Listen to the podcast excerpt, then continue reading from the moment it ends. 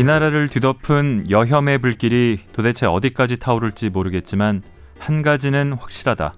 이대로 간다면 우리나라의 저출산은 훨씬 더 심각해져서 걷잡을 수 없을 정도까지 갈 거라는 것. 이런 구호를 외쳐본다. 여혐이 나라 망친다.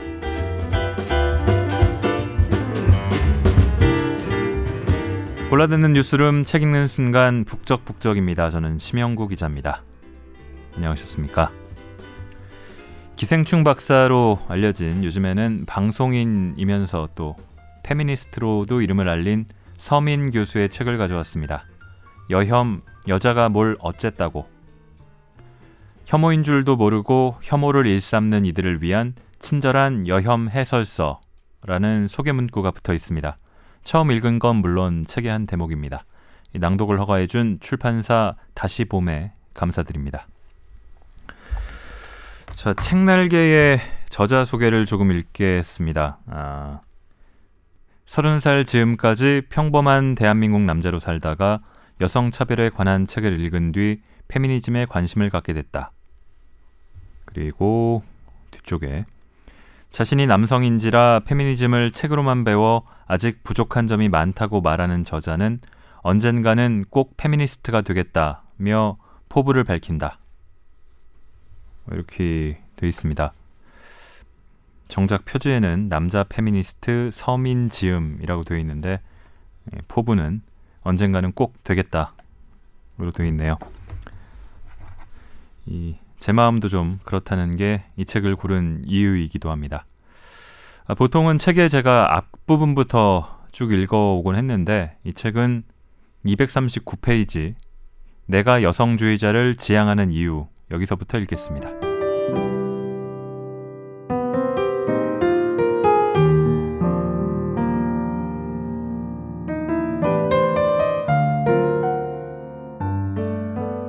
저런 사람이 교수라니 논리 수준이 초딩인데? 그 교수는 페미니스트가 아니라 페미니즘을 이용해서 돈과 인지도를 올리는 사람이죠. 개인적으로 가장 싫어하는 부류. 생긴 것도 인성도 논리도 자존감도 다 없는 인간인 듯. 그냥 쓰레기라고 이해하면 됨. 한 커뮤니티 글에 달린 댓글들을 보면서 몇 년 전이 떠올랐다. 그때 난 경향신문에 정기적으로 칼럼을 쓰면서 정권을 비판했다. 혹자는 이런 날을 가리켜 참된 지식인이라는 찬사를 보내기도 했다. 하지만 지금의 나는 일부 여초 사이트를 제외하면 욕을 바가지로 먹는 인간이 됐다. 그러고 보면 난 참 멀리 온 것 같다. 다른 매체에서 밝힌 바 있지만 난 지독한 외모 콤플렉스에 빠진 채 30년을 보냈다. 세상은 내게 적대적이었다. 같은 반 애들은 못생겼다고 날 놀려댔다. 날 처음 보는 이들도 다를 바 없었기에 길가에서 만난 일진 두 명이 너처럼 한심하게 생긴 애는 처음이라며 날 쥐어박은 적도 있다. 스스로 기특한 점은 이런 와중에 공부하겠다는 마음을 먹은 일이었다. 덕분에 난 지금 대학에서 교수로 재직하는 비교적 성공한 삶을 살고 있다. 이 모든 건 물론 내가 노력한 덕분이었다 라고 생각했다. 그러던 어느 날 강준만 교수가 쓴 개간 인물과 사상을 읽었다. 정치를 비롯해 우리 사회의 만연한 차별을 지적하는 그 책에서 내 눈을 사로잡은 주제는 남녀 차별이었다. 각종 통계를 동원하며 우리 사회에서 여성이 얼마나 차별받고 있는지를 보여준 그 책을 읽으며 난 큰 충격을 받았다. 부끄럽지만 그 이전까지 난 여성과 남성에 대해 다음과 같이 생각했다. 남성은 일을 하며 우리 사회를 이끌어간다. 여성은 집안일을 하며 남성이 일을 잘 하도록 돕는 존재다. 직장에 다니는 여성이 가끔 있지만 그건 어디까지나 결혼할 때까지 취미로 다니는 것이며 그들의 목표는 좋은 남자를 만나 결혼하는 것이다. 우리 사회에서 남성이 주요 직책을 죄다 차지하고 있는 건 당연한 귀결이다. 그런데 이게 다 여성 차별의 결과일 수 있다는 그의 주장은 내가 새로운 눈을 뜨도록 해줬다. 갑자기 과거 일들이 주마등처럼 지나갔다. 누나가 태어났을 때 눈물을 흘렸던 할머니가 고추 말고는 볼 것도 없는 내가 태어나자 만세를 불렀다는 이야기. 내게만 시켜준 과외. 찬장에 숨겨두고 나만 먹었던 초콜릿 등등. 사회에 나와서도 마찬가지였다. 의대 220명 가운데 2등으로 졸업할 만큼 똑똑했던 어느 여학생은 여자는 뽑지 않겠다는 교수들에게 빌다시피 한 끝에 자신이 원하는 안과를 전공할 수 있었다. 연구면에서 탁월했던 한 기생충학 교수는 내 눈에 흙이 들어가도 여자는 안 뽑는다는 방침 때문에 모교인 서울대에 남을 수 없었다. 과거를 떠올릴수록 이런 일들은 차고 넘쳤다. 그러니까 내가 지금 이 자리에 있는 건 물론 내 노력도 전혀 없진 않았지만 내가 남자였기 때문이다. 그 뒤부터 난 새로 얻은 눈으로 세상을 바라보기 시작했다. 강준만의 말이 다 사실이라는 걸 알기까지는 그리 오랜 시간이 걸리지 않았다. 난 왜 세상이 이렇게 됐는지, 어떻게 지금도 계속 유지되고 있는지 알고 싶었고 그 방편으로 택한 게 바로 책이었다.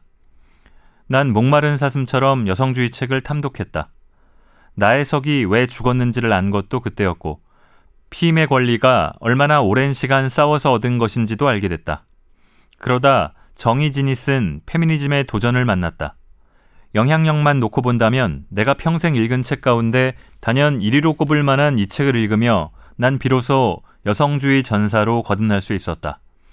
깨달음의 기쁨을 다른 이에게도 전하고 싶어 대학에 여성과 의학이라는 강좌를 열기도 했고 능력 부족으로 3년 만에 폐강했다. 정희진이 진행하는 문화 강좌를 수강하기도 했다. 생판 모르던 분야여서 그런지 여성학을 공부하는 것은 그 자체가 즐거움이었다. 이런 내 깨달음과는 달리 우리 사회에선 여혐 바람이 불기 시작했다. 남성들은 스타벅스 커피를 마신다고 여성들을 된장녀라 칭하고 더치페이를 안 한다고 김치녀라고 불렀으며 애를 데리고 밖에 나가는 여성에겐 맘충이란 딱지를 붙였다. 지하철에서 여자가 말싸움이라도 하면 지하철 몇 호선 막말려란 이름의 동영상이 인터넷에 올라왔고 그 영상들에는 여성을 욕하는 댓글이 주렁주렁 달렸다. 뭐든 원하는 건 다 자유롭게 하는 남성들과 달리 여성들은 남자들이 정해준 프레임에서 조금만 벗어나면 가루가 되도록 까였다. 예컨대 부산대 여학생 몇 명이 모여 예비역의 잘못된 문화를 비꼬는 웹진 월장을 만들었을 때 분노에 찬 남성 수만 명은 그 사이트로 몰려가 입에 담지 못할 사이버 테러를 가했다. TV에 나온 한 여대생은 키 180cm 이하는 루저라고 했다가 더 이상 한국에서 사는 게 불가능할 정도의 비난을 들었고 여러 해가 지난 지금까지도 그녀의 근황을 체크하는 글이 올라오고 있다. 인터넷을 장악한 남성들과 그들에게 동조하는 남성들, 그리고 동조하지 않더라도 침묵해버리는 남성들로 인해 여혐의 물결은 갈수록 거세졌다. 약자에 대한 명백한 차별인 노키즈존의 확산이나 여성에게 피해의식을 가진 남성이 저지른 강남역 살인사건에서 보듯 인터넷상의 여혐이 실제 상황으로 연결되는 일도 빈번히 일어났다. 안 그래도 사는 게 힘든데 남성들의 혐오까지 받아야 하는 여성들. 메갈리아의 탄생은 그런 면에서 보면 필연적인 결과였다. 주위 남성들에게 너 김치녀야? 라는 사상 검증을 당해온 여성들은 비로소 그러는 너는 뭐야? 한남충이야? 라며 반격을 가할 수 있었다. 메갈리아 사이트에 올라온 글에는 덕분에 삶의 자신감을 얻었다. 이제 나 자신으로 살 수 있게 됐다. 고 감격하는 내용들이 많았다. 당연한 얘기지만 남성들은 메갈리아에 분노했다. 자신들이 아무리 거친 말을 내뱉어도 다소곳하게 들어야 하는 게 여자건을 감히 반항을 하다니 이게 말이 되는가? 게다가 자신들이 자부심을 갖는 원천이라고 할 성기마저 6.9cm라며 비하했으니 이건 거품을 물 일이었다. 남성들의 반격은 유치했고 그러면서 집요했다. 메갈을 옹호했다는 이유로 게임회사 넥슨과 계약했던 성우가 잘리고 메갈 작가가 그리는 웹툰은 어김없이 별점 테러를 당했다. 메갈의 우호적인 기사를 쓴 시사인에는 절톡 사태가 벌어졌고 정의당은 당원들이 무더기로 탈당하는 사태를 겪어야 했다. 그런 광경을 보면서 난 마음을 졸였다. 난 메갈에 가입한 몇 안 되는 남자였기 때문이다. 가입 계기는 단순했다. 메갈에 올라오는 글들을 보면서 카타르시스를 느끼다가 가입 조건에 성별을 묻는 칸이 없다는 것을 알아내서였다. 그런데 가입 과정에서 실수를 했다. 가입 인사글을 남기면서 메갈에서 필수인 익명 체크를 하지 않았다. 모든 글이 익명으로 올라오는 상황에서 오늘 가입했어요. 글쓴이 서민. 는 금방 눈에 띄었고 사이트 이용자 가운데 내 이름을 아는 이가 있었기에 내 가입 사실이 알려졌다. 차라리 잘 됐다는 생각이 들었다. 남자들 중에도 메갈리아의 주장에 동조하는 이가 있다는 게 그들에게 조금은 힘이 될 테니까. 그렇다고 해서 내가 메갈이라는 게 대외적으로 알려져 비난을 듣고 싶진 않았다. 그래서 난 메갈에 가더라도 조용히 눈팅을 했고 어쩌다 글을 남길 때는 반드시 익명 체크를 했다. 하지만 조용히 사는 건 마음대로 되지 않았다. 메갈리아가 화제가 되면서 메갈에 대해 다루는 프로그램이 많아졌다. 그 중에는 정영진과 최욱이 진행하는 팟캐스트인 불금쇼도 있었다. 메갈 활동가들이 다 익명으로 활동하는 데다 메갈을 지지하는 이들도 대놓고 나서기를 꺼려한 탓에 페미니즘 전체로 보면 듣보잡인 내게 연락이 온 것이다. 출연 요청을 문자로 받고 나서 내가 한 답변은 절 보내시려고 하는군요. 였다. 솔직히 고민이 됐다. 사회에 만연한 여혐을 생각하면 거기 출연했다간 내가 어렵사리 쌓은 명성이 모조리 날아갈 터였다. 책도 더 이상 팔리지 않을지 모르고 강연 요청도 뚝 끊길 수 있었다. 하지만 곧 마음을 다잡았다. 난 어차피 대학에서 봉급을 받는 직장인이다. 메가를 옹호했다고 잘리는 것도 아니고 책이 덜 팔린다고 굶어 죽는 것도 아니다. 결국 난 팟캐스트에 나갔고 세게 말하지 말라는 아내의 걱정 어린 충고를 무시하고 신나게 메갈 편을 들었다.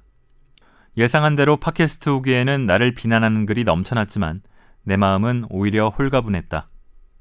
바다에 놀러가 모래사장을 걸을 때는 파도에 옷이 젖을까봐 조심하지만 막상 큰 파도에 옷이 다 젖어버리면 에라 모르겠다며 바다에 뛰어들어 파도를 즐기게 된다. 내가 그랬다.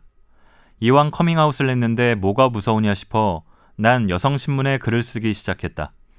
평소 느껴왔던 남성들의 잘못된 면들을 지적하는 내용이 대부분이었다.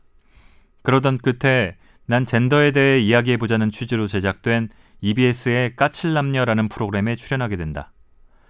글과 방송은 또 다른 차원의 매체였기에 난 본격적으로 욕을 먹는 사람이 됐다.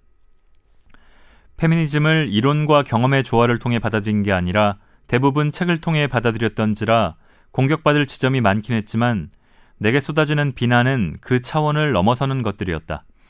특히 최하위권에 속하는 내 외모나 내 전공인 기생충학이 비난의 표적이 되곤 했다. 어떤 이는 저 사람 다음 주에 우리 학교에 강의 오는데 그 플래카드 진심으로 찢어버리고 싶다 라고 했고 또 다른 이는 내 책을 산 것을 후회한다며 구입한 게 하필 전자책이라 태울 수 없다는 게 아쉽다는 글을 남겼다. 이런 비난들이 내 삶에 전혀 영향을 미치지 않은 것은 아니지만 여성들이 욕먹는 것을 안타깝게 바라보기만 했던 과거와 비교하면 그들의 편에서 적극적으로 발언하는 내 모습이 훨씬 좋다. 일부에선 말한다. 이게 다 여성들에게 인기를 끌기 위한 계략이라고.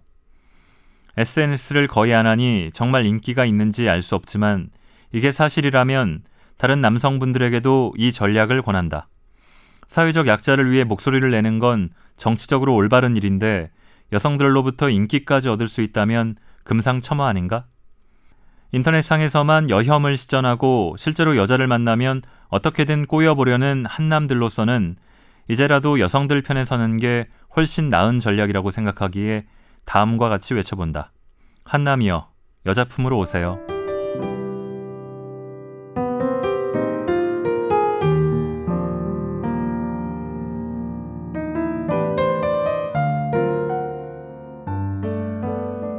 자, 이렇다고 합니다. 아, 한국의 발달한 인터넷과 통신망 그리고 뭐 스마트폰 같은 것들이 때로는 이 공론이라는 장을 공론장을 어지럽 게 만든 도구가 됐다는 생각이 듭니다. 이 포털이나 SNS의 각종 댓글들, 여러 온라인 커뮤니티, 여러 온라인 커뮤니티들을 뭐 때때로는 필요에 의해서 종종은 호기심 때문에 들러보면은 잘 만든 주어 같습니다만 그 대망증창입니다. 남성들이 어떻게 인터넷을 장악했나 여혐 주작의 역사를 이어서 읽겠습니다.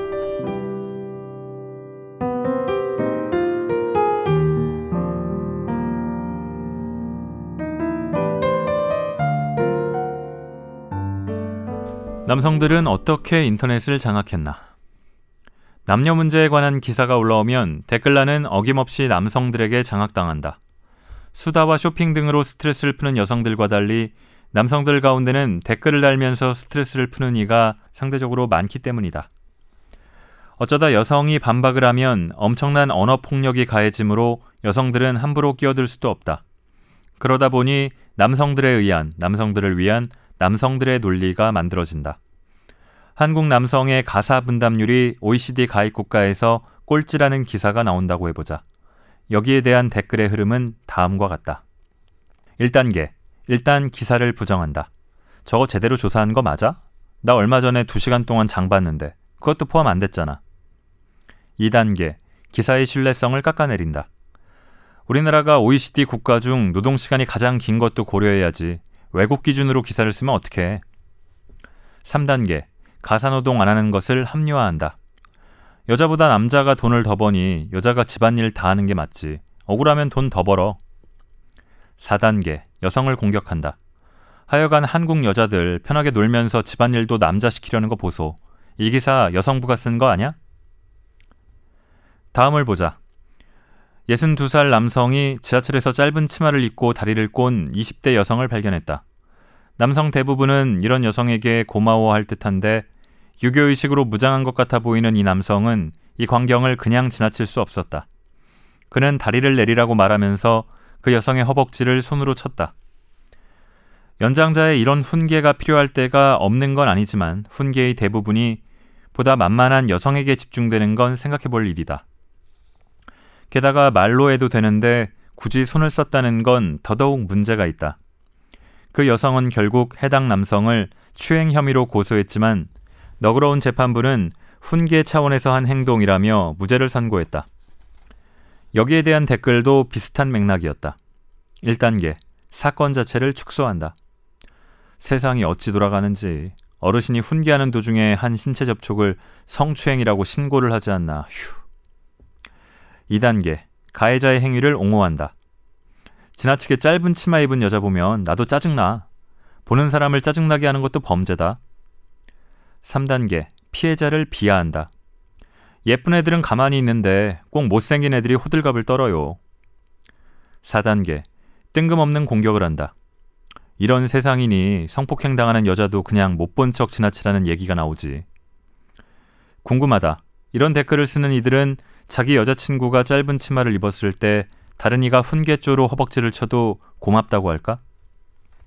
몇 년 전 한 진보 논객의 전 여친이 데이트 폭력을 고발하는 글을 올렸다.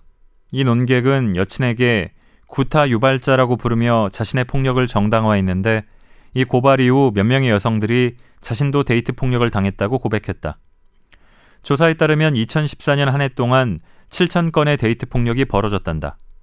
신고한 게 이 정도라면 신고 안 한 건 그보다 훨씬 많을 테니 데이트 폭력을 저지르는 남성이 일부 찌질한 남성에 국한된다고 말할 수는 없을 것 같다.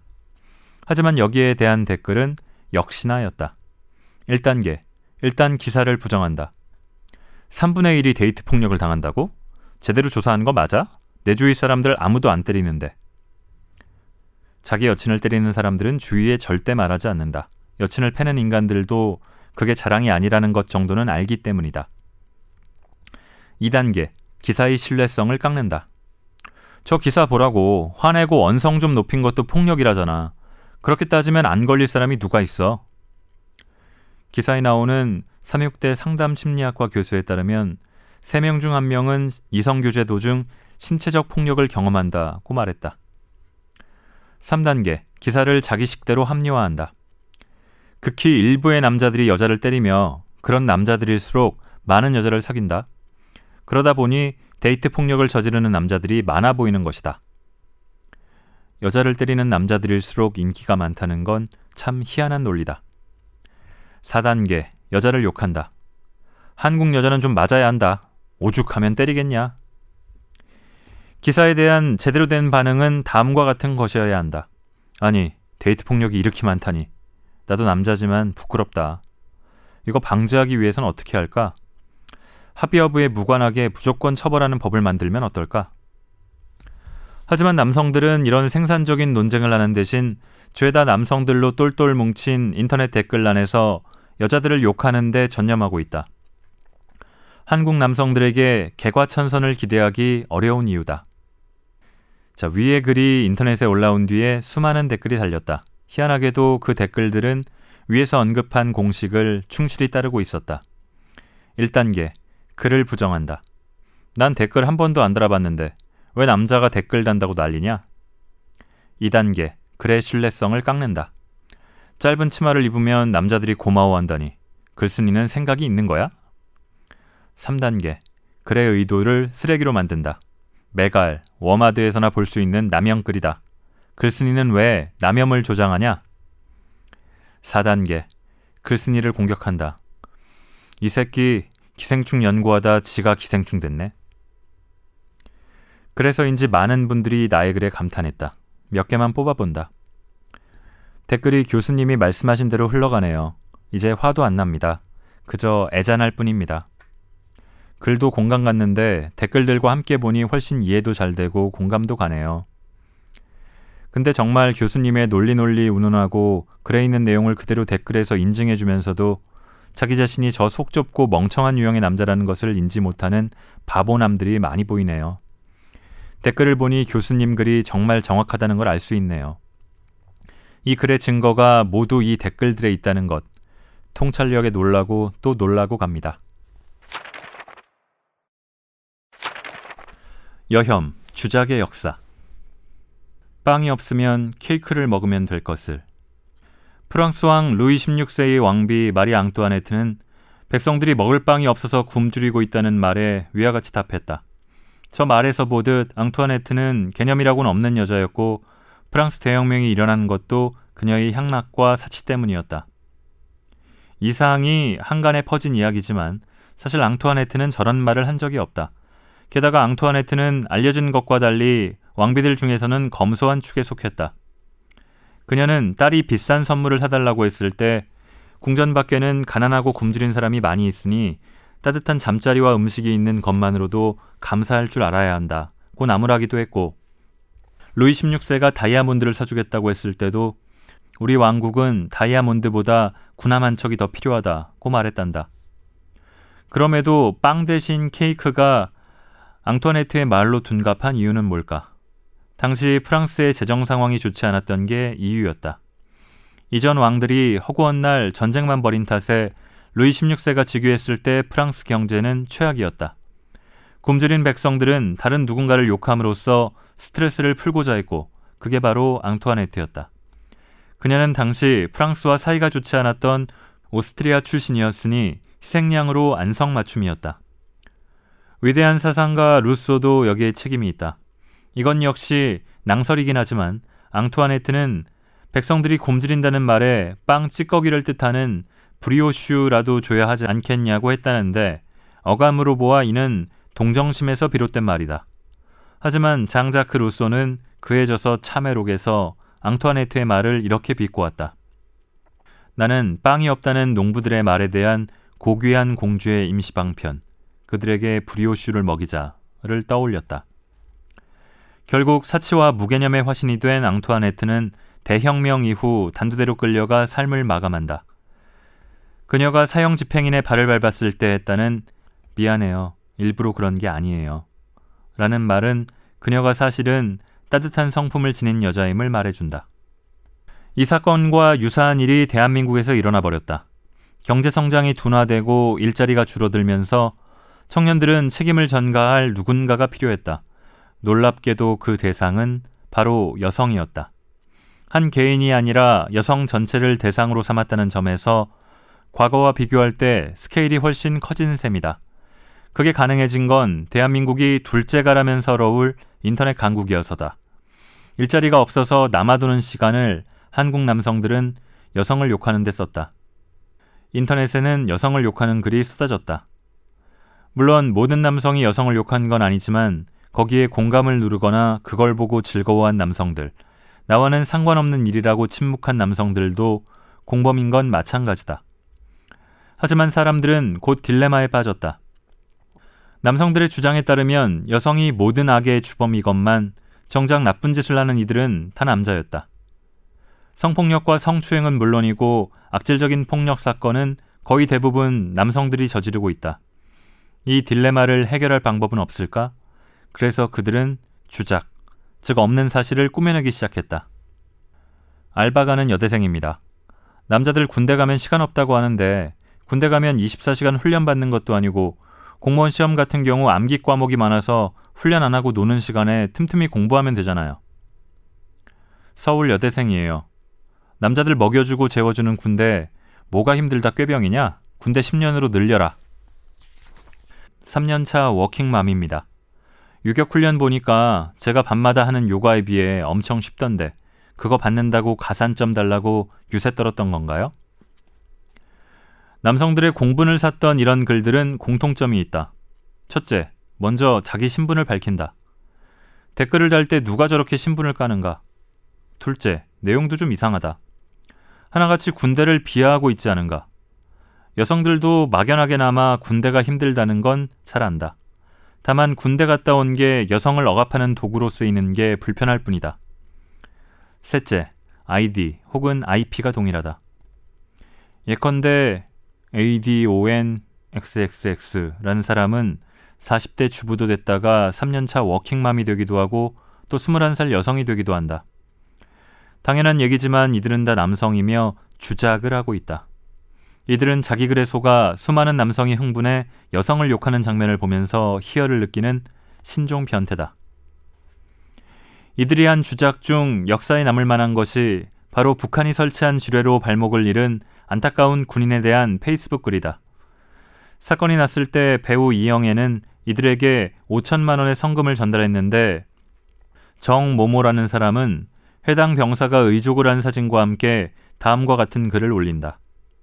다리 잘린 게 뭐 자랑이라고 이영애가 준 돈으로 빡촌 성매매 업소를 뜻함 이나 갔겠지 내 세금 아깝다. 이것만 해도 매우 충격적이지만 그 밑에 달린 댓글도 할 말을 잃게 만든다. 그러게 말야. 다리 한쪽에 5천이면 이득 아닌가? 얘네들 인생 팔자 폈네. 군부심이다 뭐다 해서 대기업에서 데려갈 거고 다리 한쪽에 이 정도면 부럽네. 해당 글 작성자가 모두 여성에게 붙이는 이름을 쓰고 프로필 사진도 여성인지라 남성들의 분노가 폭발한 것은 당연한 일이었다. 페북 무개념녀로 명명된 이 사건은 오래지 않아 주작임이 들통난다. 해당 글에 글쓴이에게만 보이는 마크가 버젓이 나와 있었던 것이다. 이게 무슨 말이냐면 남이 페북에 쓴 글을 퍼왔다면 해당 마크가 보이지 않아야 하건만 그게 보인다는 얘기는 그 글을 자신이 썼다는 얘기다. 물론 여기에 대해 사과하고 주작한 남성을 욕한 남성은 당연한 얘기지만 없었다. 또 남성 절대 탑승 금지라고 써붙인 여성 전용 엘리베이터 사진이 올라오자 많은 남성이 흥분하는 일이 있었다. 여성만을 위한 시설로 남성들이 역차별을 당한다는 논리였다. 하지만 그 사진은 여탕으로 가는 엘리베이터였고 사진에선 그 문구를 의도적으로 지운 것이었다. 여성은 정치에 관심이 없다는 편견을 부추기는 루머도 만들어진다. 2012년 4.11 총선에서 20대 여성 투표율이 8%라는 설이 퍼졌다. 투표율을 분석하려면 어느 정도 시간이 필요하건만 해당 루머는 신기하게도 투표 당일부터 퍼졌다. 훗날 드러난 선거관리위원회의 분석 결과는 다음과 같았다. 19대 총선에서 가장 낮은 투표율을 보인 연령 성별은 20대 후반 남성으로 나타났다. 20대 후반 남성은 지난 19대 총선에서 36.3%만 투표했다. 같은 연령대 여성은 39.5%가 투표소를 찾았다. 이 연령대는 남녀를 종합해 37.9%의 최저 투표율을 기록했다. 20대 여성의 투표율이 높은 건 아니니 반성이 필요하긴 하지만 그 전에 먼저 20대 남성을 욕하는 게 이치에 맞다. 이외에도 한국 여성에 대한 주작은 차고 넘친다. 심지어 한국 여성이 성적으로 물란하다는 근거 없는 주작까지 일삼는다. 당장 이 글을 쓴 2017년 3월 4일만 해도 필리핀에서 성매수를 한 남성, 한국 남성 9명이 검거됐다는 기사가 뜨는 마당에 왜 엉뚱한 소리를 할까? 여성을 욕하고 싶은데 사실의 근거에 욕하려면 건수가 너무 적어서다. 그렇게 해서까지 여성을 욕하고 싶은지 치근한 마음까지 든다. 자기 스스로 문제를 해결하기 위해 노력하는 대신 남 탓만 하는 사람들을 우리는 찌질하다라고 한다. 그렇게 본다면 한국 남성은 찌질한 면에서 세계 최고다. 여성들의 비혼이 늘어나는 이유다.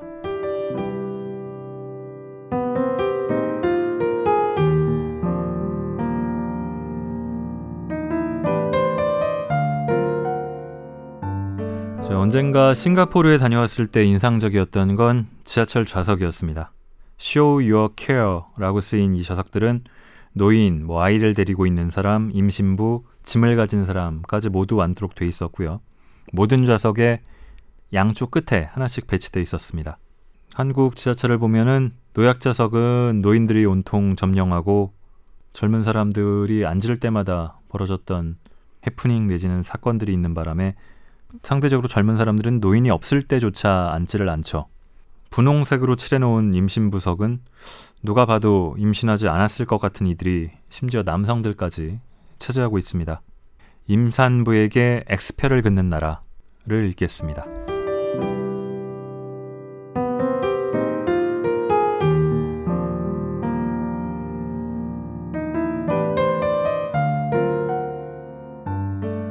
아내와 함께 지하철을 탔다. 서 있던 자리가 노약자 지정석 앞이었는데 그 자리를 나타내는 스티커의 임산부 표시에 X자가 그어져 있다. 신기해하는 아내에게 설명을 해줬다. 이게 바로 여혐의 증거야. 혹시 그림만 봐선 이해를 못할까봐 남성들은 그 옆에 우리말로 쓴 노약자 장애인 임산부란 스티커의 임산부에도 어김없이 X자를 그어놨다. 놀라는 아내를 위해 지하철 칸을 옮겨 다니며 노약자 지정석 탐방을 했다. 우리가 확인한 모든 노약자 지정석 스티커의 임산부 표시에는 어김없이 X자가 그어져 있었다. 낙서를 지우거나 스티커를 새로 교체하지 않는 것은 귀찮기도 하거니와 그래봤자 다시 X자가 그어질 걸 예견해서 일이라. 몇 년 전 지하철 노약자석을 주제로 한 방송에 나간 적이 있다. 그 방송에서 나이든 분과 임산부 중 누가 더 약자인지 묻는 코너가 있었는데 연구 결과는 내 예상과 달리 임산부가 10배쯤 더 힘들단다. 나이든 분들이 다 같은 것도 아니고 임산부도 다 다를 테니까 이것만 가지고 결론을 내긴 어렵겠지만 최소한 임산부가 노인에 필적할 만큼 힘들다는 데는 다들 동의할 수 있으리라. 임신 14주 차인 어느 임산부의 말이다. 배가 안 나왔는데 뭐가 힘들까 했었는데 갑작스런 몸의 변화와 통증, 그리고 입덧 때문에 정신을 못 차리겠어요. 직장은 다녀야 하니 대중교통은 이용해야 하고. 그럼에도 불구하고 임산부가 노약자석에 앉는 건 쉬운 일이 아니다. 배가 아주 나왔으면 모르겠지만 만삭이 아니면 그냥 배가 나온 것과 임신한 사람을 구별하기가 쉽지 않다. 이를 위해 서울 지하철에선 산모 수첩을 내면 임산부 고리라고 분홍색으로 된 큰 고리를 나눠준다. 그러나 이걸 꺼냈다고 해서 누가 알아주는 것도 아닌가 보다. 위에서 소개한 임산부의 말을 들어보자. 임산부 고리를 봐도 아무도 신경을 안 써요. 역시 큰 도움은 안 되는 듯. 이어지는 그녀의 글 가운데 노약자석은 무서워서 근처에 가지도 않았다는 대목이 눈길을 끌었다. 왜일까? 노약자석은 그 이름 때문인지 노인들이 우선권을 갖는다. 그래서 다음과 같은 일도 일어난다. 노인이 노약자석에 앉은 젊은이를 쫓아내고 거기에 앉았는데 그 젊은이가 알고 보니 장애인이었다. 같은 일 말이다. 임산부와는 더 황당한 사건 사고가 만들어진다. 경찰이 과천역 인근에서 노약자석에 앉아가던 임산부 A씨에게 자리를 양보하라며 폭행한 70대 노인 B씨를 검거했다.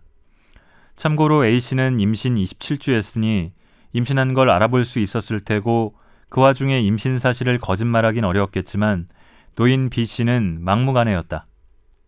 오히려 B 씨는 임신한 게 아니면서 그런 척하는 사람들이 많다며 확인을 해야 한다고 A 씨의 인부복을 걷어 올리기까지 한 것으로 전해졌다.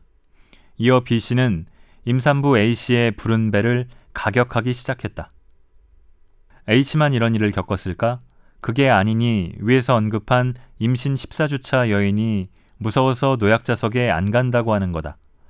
게다가 우리 사회에 광범위하게 퍼진 여혐 세력은 임산부들이 노약자석에 앉는 걸 마땅치 않게 생각한다. 스티커에 그어진 X자 표시를 보면 그 자리에 앉는 게 두렵지 않겠는가? 고육지책으로 서울시가 만든 게 바로 임산부 배려석이다. 지하철을 타보면 맨 끝자리에 분홍색으로 칠해진 좌석이 눈에 띄는데 그게 바로 임산부 배려석이다. 색깔도 그렇지만 좌석 앞바닥에 내일의 주인공을 위한 자리입니다. 라고 써놨으니 누가 봐도 범상치 않은 자리라는 걸 알아챌 수 있다. 할 양의 두 개뿐이긴 해도 노약자석에 앉지 못하는 임산부들에겐 가뭄의 단비다. 이제 임산부들의 고생은 끝난 것일까? 기뻐하기 이르다. 이 나라가 어떤 나라인가? 여혐 왕국 대한민국에서 임산부들이 배려를 받는다는 건 여전히 먼 얘기다. 지하철을 꽤 탔지만 그 자리에 임산부로 추정되는 여성이 앉아 있는 걸 본 경험은 드물다. 내가 본 사람은 건장한 남자, 건장한 남자, 안 건장한 남자, 건장한 남자 등등 오히려 건장한 남자일수록 그 자리를 좋아했다. 거기 앉아 있는 승객에게 물어본 결과 다음과 같은 답이 돌아온다. 비워놓는 건 비효율적이니 일단 앉아 있다가 임산부가 오면 비켜주면 되는 거 아니냐? 실제로 이렇게 생각하는 이가 많은 듯하다. 일견 합리적으로 보이지만 이 경우 임산부가 자리를 양보받는 게 쉽지 않다. 스마트폰을 보느라 앞에 누가 오는지 신경을 안 쓰는 사람이 대부분이고 어렵게 자리 양보를 부탁해도 반응이 호의적이지 않다. 어느 임산부의 사연이다. 좀 전에 어떤 남자한테 임산부 자리라고 저 임신했으니까 양보해달라고 하니까 저한테 소리소리 지르고 때릴 정도로 달려드네요. 노약자석에 가서 앉으래요. 죽어도 안 일어나는 남자. 패고 싶네요. 그녀는 자신이 즐겨 찾는 인터넷 사이트에 이 사연을 올리면서 건장한 남자는 좀 앉지 않았으면 좋겠다라고 부연했다. 이에 대해 정말 그렇다라는 댓글이 주렁주렁 달렸을 것 같지만 세상은 만만한 게 아니었다. 양보는 하면 좋은 거지 강요하는 것도 좋은 건 아니다. 법적으로 보장된 자리가 아니다. 양보 안 해준다고 패고 싶다고 하는 게 말이 되냐? 그 사람이 지금 밤샘 근무를 하고 앉아 있는지 속사정은 모르는 건데 왜 건장한 남자들만 콕 찍어서 앉지 말라는 것이냐? 건장한 젊은 남자는 무슨 죄인가요? 젊은 여자분들이나 왜소한 남자들은 양보 못하나요? 건장한 남성들에 대한 저 이해심을 보라. 가슴이 뭉클해진다. 그래도 이곳이 점잖은 곳이라서 망정이지 익명성이 보장되는 포털 사이트의 댓글은 더 감동적이다. 임신이 무슨 벼슬이세요? 임산부는 지하철 요금 더 내고 타나? 몸 힘들면 나오지 마세요. 지하철 탄 사람들 힘들게 사는 사람 많아요. 애 낳지 말고 군대 가라.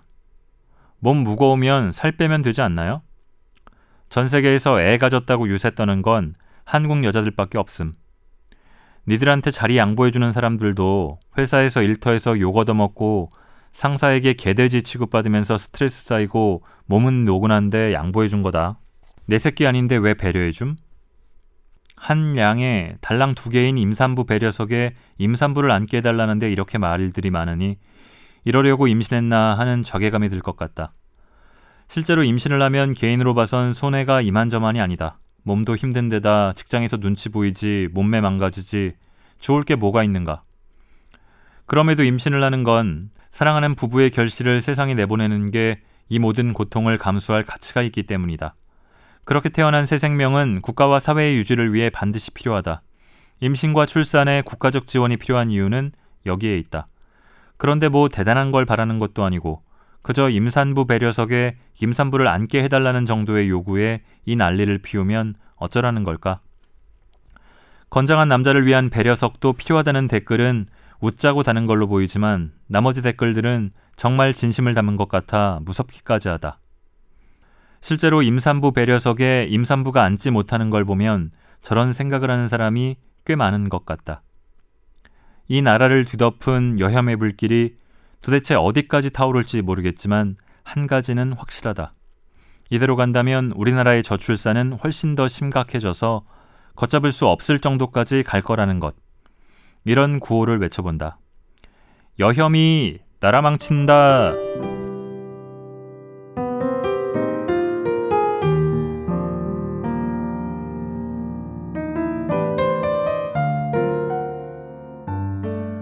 자, 책의 첫머리로 돌아가면은요. 음, 서민 교수가 이 책을 쓰게 된 이유가 담긴 머릿말이 있는데요. 음, 머릿말은 그의 전공답게 주혈 흡충이라는 기생충으로 시작합니다. 간경화를 일으키는 이 사람에게 나쁜 기생충이 살아남은 이유는 암컷과 수컷의 사이가 지나치게 좋았기 때문이며 특히 수컷의 헌신이 돋보인다고 하면서 이야기를 풀어가는데 그 나머지 부분을 읽으면서 이번 주 북적북적은 마치겠습니다. 이번에도 들어주신 여러분들 감사합니다.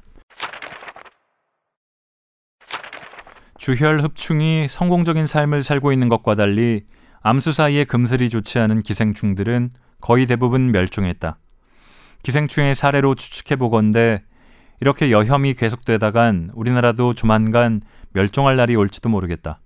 실제로 그 조짐이 나타나고 있다. 결혼을 하지 않겠다는 젊은이들이 점점 늘어나는 추세인 것도 그런 조짐 가운데 하나다. 남자들 중에서도 그런 생각을 하는 이가 있지만 비혼 의사를 밝힌 비율은 여성에서 훨씬 높고 갈수록 더 높아지고 있다.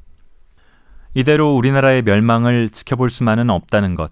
그게 바로 이 책을 쓴 이유다.